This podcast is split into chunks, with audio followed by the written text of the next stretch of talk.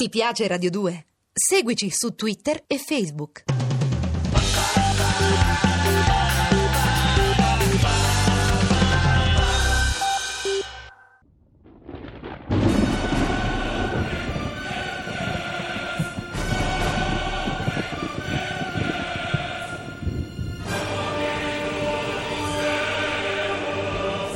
La furia di Eimerick. Sceneggiato in 30 puntate di Valerio Evangelisti. Con Luca Biagini e Pietro Bontempo. Regia di Arturo Villone. 25esima puntata.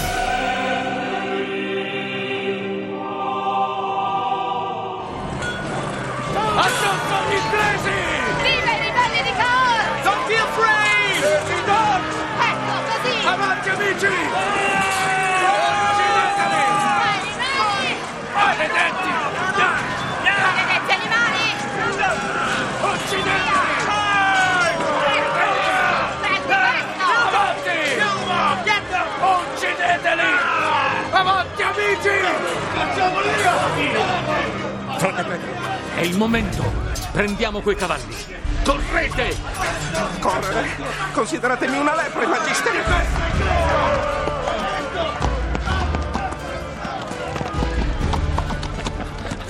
Ci inseguono?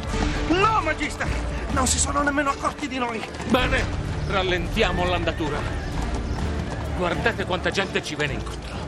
Ma dove andranno? Beh, hanno forconi, scuri, si uniranno alla rivolta. Ehi voi, fraticelli! Venite dalla locanda? Come sta andando? Nel modo migliore, figliolo. Buona notizia! Forse riusciamo a liberarci dagli inglesi una volta per tutte. Immagino la vostra FIFA. Vi conviene uscire dalla città, le porte non sono più sorvegliate. Grazie, buon uomo. E in effetti siamo terrorizzati. Che Dio sia con voi! Uscire da Cahors è stato facile. Il difficile comincia adesso. Sento che le mie energie sono allo stremo. Inoltre il pomeriggio sta per finire. Giungeremo alle Jeunis solo a sera inoltrata. Come va la vostra ferita, magister? Sanguina ancora? No, frate Pedro. L'impiastro che mi ha applicato la servetta della locanda pare avere funzionato. Il dolore è ancora forte, ma riesco a tollerarlo. La servetta, Matilde. Sapete, padre Eimerick, ho l'impressione che le nostre idee sulle donne vadano riviste, non credete? La storia della Chiesa contempla donne eroiche perché ispirate dallo Spirito Santo e dimentiche del loro sesso. Maria Vergine è l'esempio più luminoso, ma non il solo. Tuttavia, la condanna resta. Matilde, però, è tutto fuori che vergine. Se è ancora in vita, povera ragazza. E poi si è battuta per voi. E voi per lei. Merito anche questo dello Spirito Santo? Ignoro i disegni della volontà divina. Non dimentico che Matilde ha confessato la sua appartenenza al libero spirito. Forse ciò che è accaduto aveva il fine di condurre un'anima sulla via della conversione. Ah, infatti sembra proprio farsi largo la tesi che anche le femmine abbiano un'anima. Sebbene qualche teologo ne dubiti ancora. Il guaio è che hanno anche un corpo. Voi che ne pensate, magister? Nulla. Mi rimetto ai concili. Quanto ai teologi, la maggior parte di loro ha più tempo da perdere di quanto ne abbia io, che affronto Satana ogni giorno. E ora per favore tacete. Stiamo per raggiungere la parte più oscura della foresta.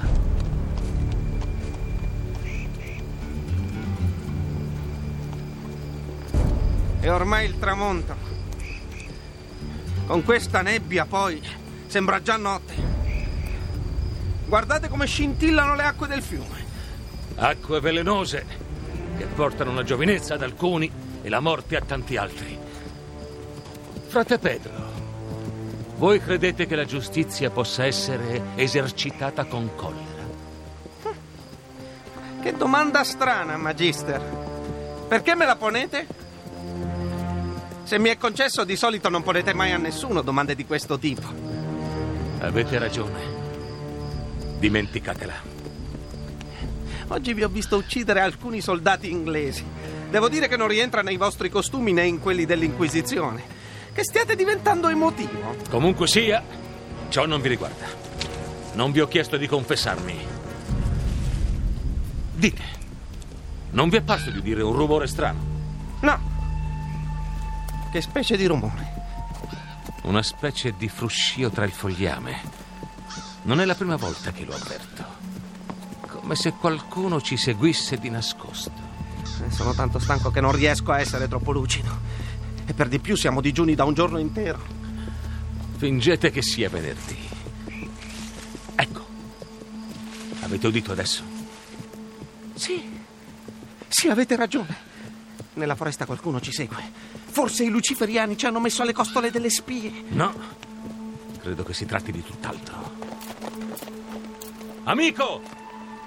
Puoi farti vedere senza paura? Mi hai riconosciuto, non è vero?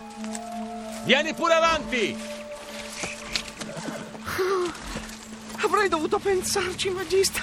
È uno dei mostri che abitano i boschi. Beh, speriamo che si ricordi di noi. Credo proprio di sì, frate Pedro. Salve, amico! Perché ti nascondevi? Molti uomini passati oggi. Noi. noi paura. Aspettare Eimerick. Come vedi, sono di ritorno. Dì ai tuoi compagni di stare tranquilli. Io non vi abbandono. Noi volere aiutare voi. Ti ringrazio. In effetti potreste essermi utili, anche se non so ancora come. Dimmi, amico, riusciresti a radunare quelli di voi ancora in grado di combattere? In particolare uomini che abbiano servito nelle compagnie bianche dei mercenari. Noi quasi tutti in compagnie bianche. Ora al servizio vostro. Bene, sto salendo le Juni. Dovete radunarvi alla base della collina dove la cascata forma il fiume Mas. Se sarà necessario, io vi manderò un segnale. Che so. Ecco, lancerò una torcia accesa da una finestra. Hai capito bene? Sì, sì, torcia accesa dalla finestra. In quel momento dovete salire la collina e attaccare il priorato con ogni arma possibile. Bada, tanti di voi moriranno. Noi non abbiamo nulla da perdere. Una cosa da guadagnare però l'avete. Il fiume non sarà più il torrente infuocato che è ora e l'acqua tornerà a scorrere pura. Ciò non vi guarirà, ma forse quelli tra voi che sono meno malati potranno vivere più a lungo. Ora vai, torna dalla tua gente. Ci vediamo più tardi.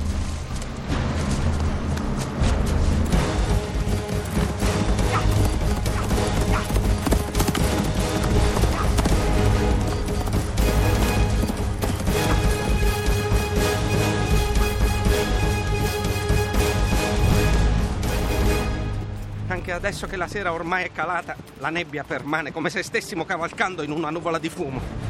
Guardate come brilla tutta, Magister. Sono i riflessi del fiume di fuoco. Pare di muoversi in un incantesimo. Dite pure in un maleficio. I luciferiani hanno ricreato il loro inferno sotto il priorato, ma ne hanno esteso gli orrori alle aree circostanti.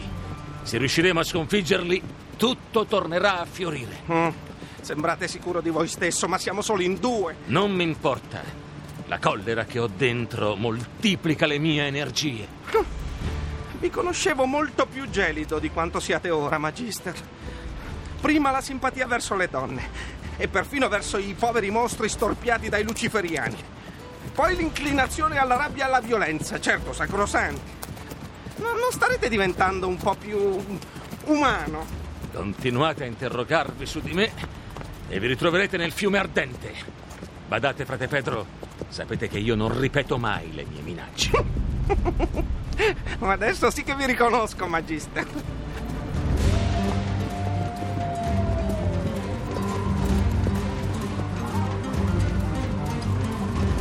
Eccoci vicini alla sommità. La nebbia è sotto di noi.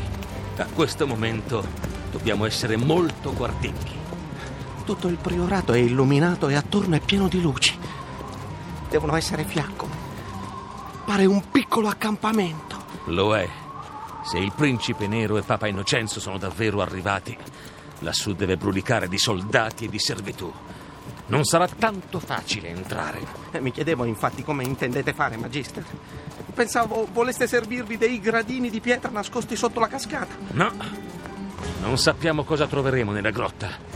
Lasciamo qua i cavalli. Ci fingeremo due frati del seguito papale. Chissà quanti ce ne sono.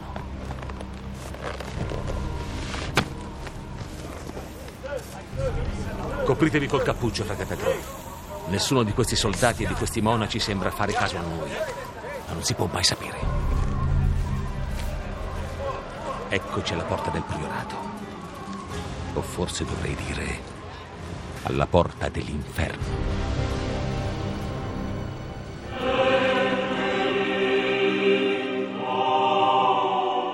Abbiamo trasmesso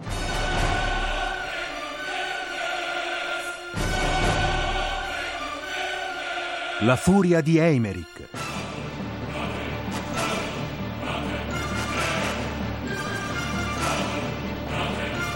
Di Valerio Evangelisti.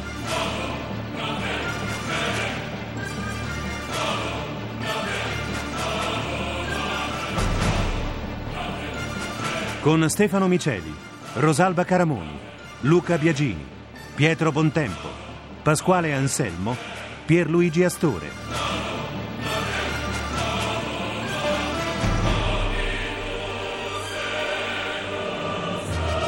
Musiche originali di Alessandro Molinari. Consulenza musicale Marco Pons de Leon. A cura di Vissia Bacchieca. Regia di Arturo Villone. Posta elettronica sceneggiato chiocciolarai.it